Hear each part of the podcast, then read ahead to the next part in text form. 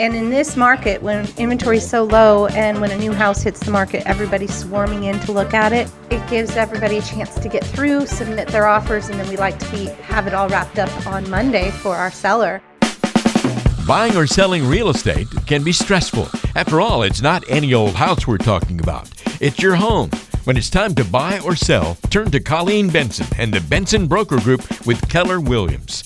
Get answers to your real estate questions and put your search in capable hands. It's time for Keeping It Real Estate with Colleen Benson. Colleen, I've got some great headlines in front of me from the last couple of weeks. Want to run some of these things by you to see, hey, are we seeing these trends or these takeaways locally as we are nationally? And I know you always provide us some great perspective on these things. The first one's really intriguing, okay? They wanted to look at the best day of the week to list a home. And I know this is going to have probably all sorts of caveats and, you know, clauses we need to add in here, but it's interesting to discuss nonetheless. According to Redfin, it's Tuesday, Wednesday, or Thursday. Their data shows that midweek listings tend to sell for $1,700 more on average than weekend listings. Curious if you agree, see the same thing, and do you have a preferred listing day? I do. I definitely have a strategy for this. And one of the reasons why our team is based on systems and models, and that, you know, when we do such volume and have so many agents, of course, we need to follow systems and models. And one of those is we try to go live on Thursdays. And when I say live, that means live on all online platforms. We like to do that on a Wednesday afternoon or a Thursday morning. And the reason being is sometimes it takes 24 hours to syndicate to all the various Trulia, Zillows, Redfins, all those sites. And then it gives buyers time for it to pop up on their phone, for them to call their realtor, to set an appointment, and get in and see it. And in this market, when inventory is so low and when a new house hits the market, everybody's swarming in to look at it. It gives everybody a chance to get through, submit their offers, and then we like to have it all wrapped up on Monday for our seller. And so often it's for sake of ease for our seller if they need to go to the beach for the weekend or get out of town, so we can cram in as many showings as possible or host open houses, whatever it takes to get that weekend traffic and then be done hopefully with, you know, offers to present to our sellers on Monday. So in this market, yep, that's our strategy. And I think that there is proof to it that we tend to get more money because we're giving the few days through the weekend for everybody that wants to see it to be able to see it. Yeah, I'm sure we could probably pick and choose lots of different data. And I also think I took a quick look at some of the deeper levels of this particular study. And there were certain markets where the data really, I think, skewed the overall numbers. So, oh, interesting. Yeah, like I think it was Boston, I want to say, had like this really ridiculous difference between weekday listings and the weekend listings. And so that may have been skewing a lot of the data from some of those top areas. So. Well, my admin team doesn't work on weekends, so we're not taking any listings to market on Saturdays and Sundays. The agents are out in the field meeting with clients and getting the listing agreements, but putting them online with the photos and everything that needs to be done to get it ready for marketing director and all of that. That's usually going to be during the business week for us. Yep, it's a great point and a really interesting little takeaway there. So let's move on to another one here, Colleen. More interest in green homes has started to crop up. 65% of a group of realtors surveyed in 2021 said that they think promoting energy efficiency in listings is valuable. It's worth doing. Yeah. Other data shows that buyers are willing to pay more than $9,000 more for a home if it saves them at least $1,000 annually on utilities. Do you prioritize green features in your listings? And what's the level of interest in the area in that? Well, absolutely. It kind of throws me off that only 65% of realtors said they think that promoting energy efficiency in listings is valuable. It seemed like if you have an energy efficient home that you're marketing and bringing to market, you would absolutely want to market that and promote that. And so I would expect that number to be higher. But yes, we definitely prioritize green features and interest level. You know, it varies. Right now, people just want a house so bad. They just don't even care. They just want a house. But as far as the new construction, give me the home. I want the home. We'll deal with that later. We've got a real great community that's LEED certified, green, environmentally conscious here in the Salem area, and I've sold a couple homes in that neighborhood, and it's fantastic. But the things that our buyers, I would say, are really looking at for the most part is, you know, energy efficient appliances and then the windows. Windows are a big deal. Upgraded windows for efficiency, big deal. And then the lighting, you know, the high-end light bulbs that use less energy, I would say is what people are really looking for at a local level right now. We were just talking about light bulbs, I feel like, just a couple of weeks ago on one of the shows. So that's interesting. Yeah, that pops up as well as many more of these green items. And Colleen, sounds like you certainly leverage those. So very good. Well, let's talk about flooring, one of the biggest, you know, areas of upgrade and attention in a home. I thought this was interesting. Builders across the country were asked for their favorite flooring brands when installing laminate, vinyl, or, you know, traditional wood flooring. Armstrong was listed as the most well-known, followed by Mohawk and Shaw. The three were also used, the most used. So they were most well-known and most used, although slightly different order between the three.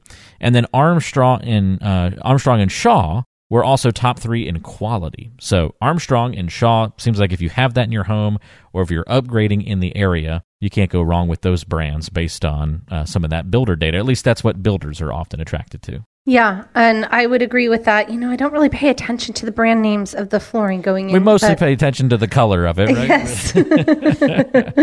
But if you are in that upgrade vicinity and you're trying to decide between some brands to focus on, those two have some pretty good track records of being in the top three in all of those categories. So, and the main question I get is the difference between vinyl and laminate. And so you almost can't really tell the difference. I mean, obviously hardwood floors is the most luxurious thing you can do, but they're not going to go everywhere.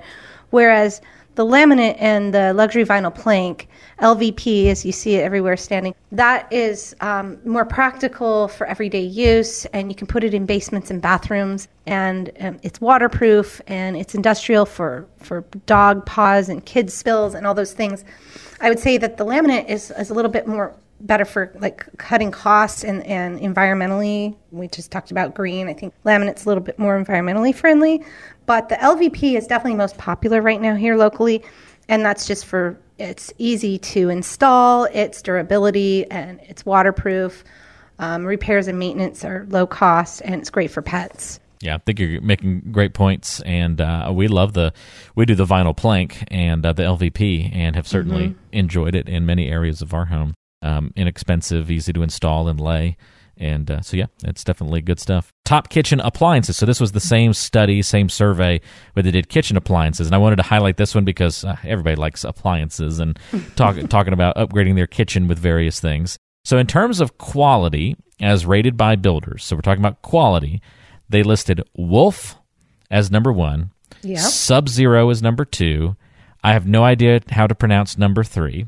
Gaggenau? Not familiar. Gaggenau? I don't know. Huh. Viking, number four, and Thermador making it to the top five. Now we get to more familiar brands in 6, 7, and 8 with, how do you say it? Is it Miele? Is that the one? Miele, I think? Yes. Yep. Miele, and then Bosch and KitchenAid end up being your top two of what I would consider the most well-known brands. Yeah, I mean, we'd all love, I mean, I'm a cook. I've owned a couple of restaurants. I like to call myself a chef. I'd love a Wolf range in my kitchen, but it's just not practical in most people's homes. I mean, that's a big kitchen if you're going to have a Wolf range in there, probably 42-inch minimum in size. And so in a normal, average household kitchen, it's really not going to fit, right? Yeah. Even some like Viking kitchens, a lot of those top brands definitely kind of you're talking luxury homes, yes, right? Yep. Well, what do you see as the most popular and well-liked brands in your area? So I just replaced my appliances in my kitchen. I had a mishap on Easter, and my oven door fell and shattered all over the kitchen. Oh my gosh! So I had to I had to shop for a new one. And of course, if you guys don't know this, I'm letting you know. Appliances are backed up months and months and months. So first of all, after talking to Kelly's Home Furnishings, which I'm friends with the owner, and he always helps me out and gives me the best customer service for my clients, and then a couple of the big box stores, I realized, okay, you're not buying a Samsung right now because they're about 7-8 months out. So the Samsung line is, they've got all these cool features, the refrigerator, they've got the quad door going on. Maybe some other brands do too. But anyways, long story shorter, after much research, I ended up with the GE Cafe line, and it's kind of a luxury look and the black matte finish. So because I got a new oven, I had to get in a new micro hood and a new fridge to go with it, right? Yes. So my oven's in. Oh, it's beautiful, 6-burner gas, and I'm really happy with it. And that's what we installed. As many of you know, we built a house for my in-laws next door to us, and we installed that same line for them. And it's very pretty. It looks very elegant and good quality GE.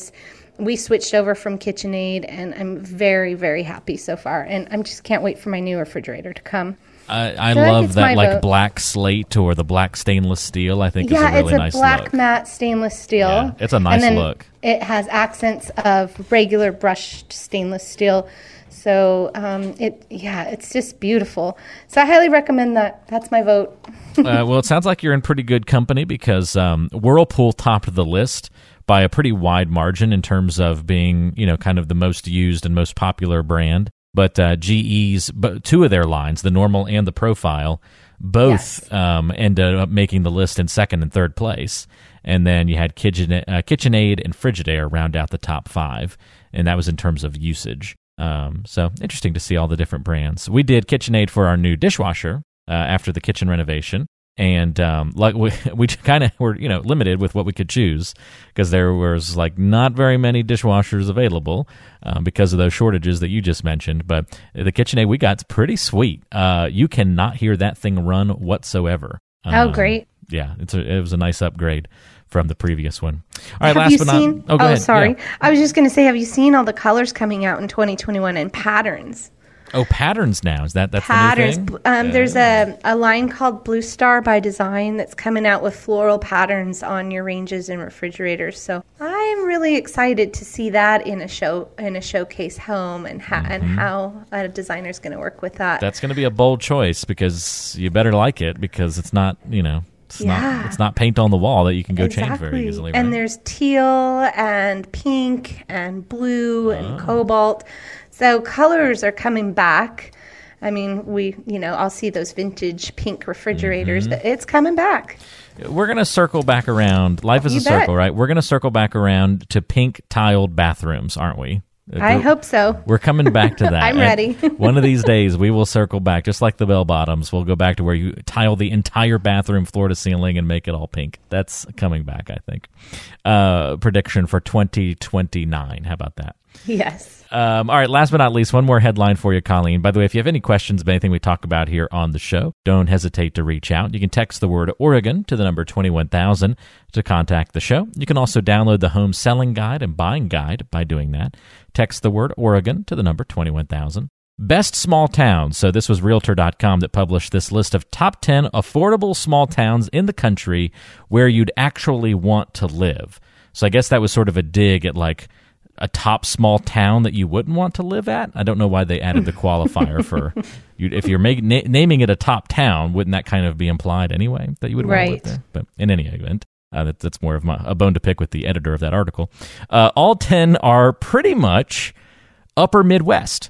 In fact, almost all 10 are upper Midwest, with the exception of a western New York town and one in New Mexico. But even then, we're still talking pretty relatively geographically central. Mm-hmm. Nothing in the east or west coast, really. Too expensive.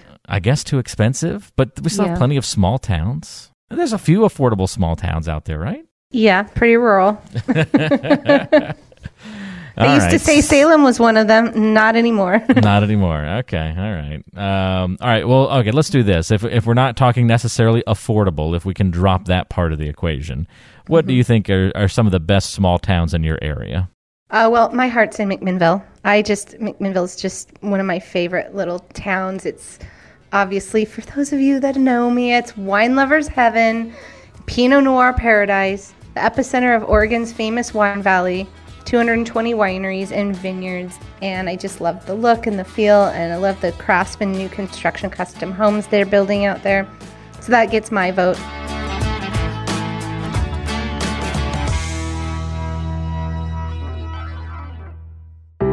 The Keeping It Real Estate podcast is available on Apple Podcasts, Spotify, Google Podcasts, and most major podcasting apps. Don't forget to subscribe to the show so you never miss an episode. Just search for Keeping It Real Estate with Colleen Benson on your favorite app to find us.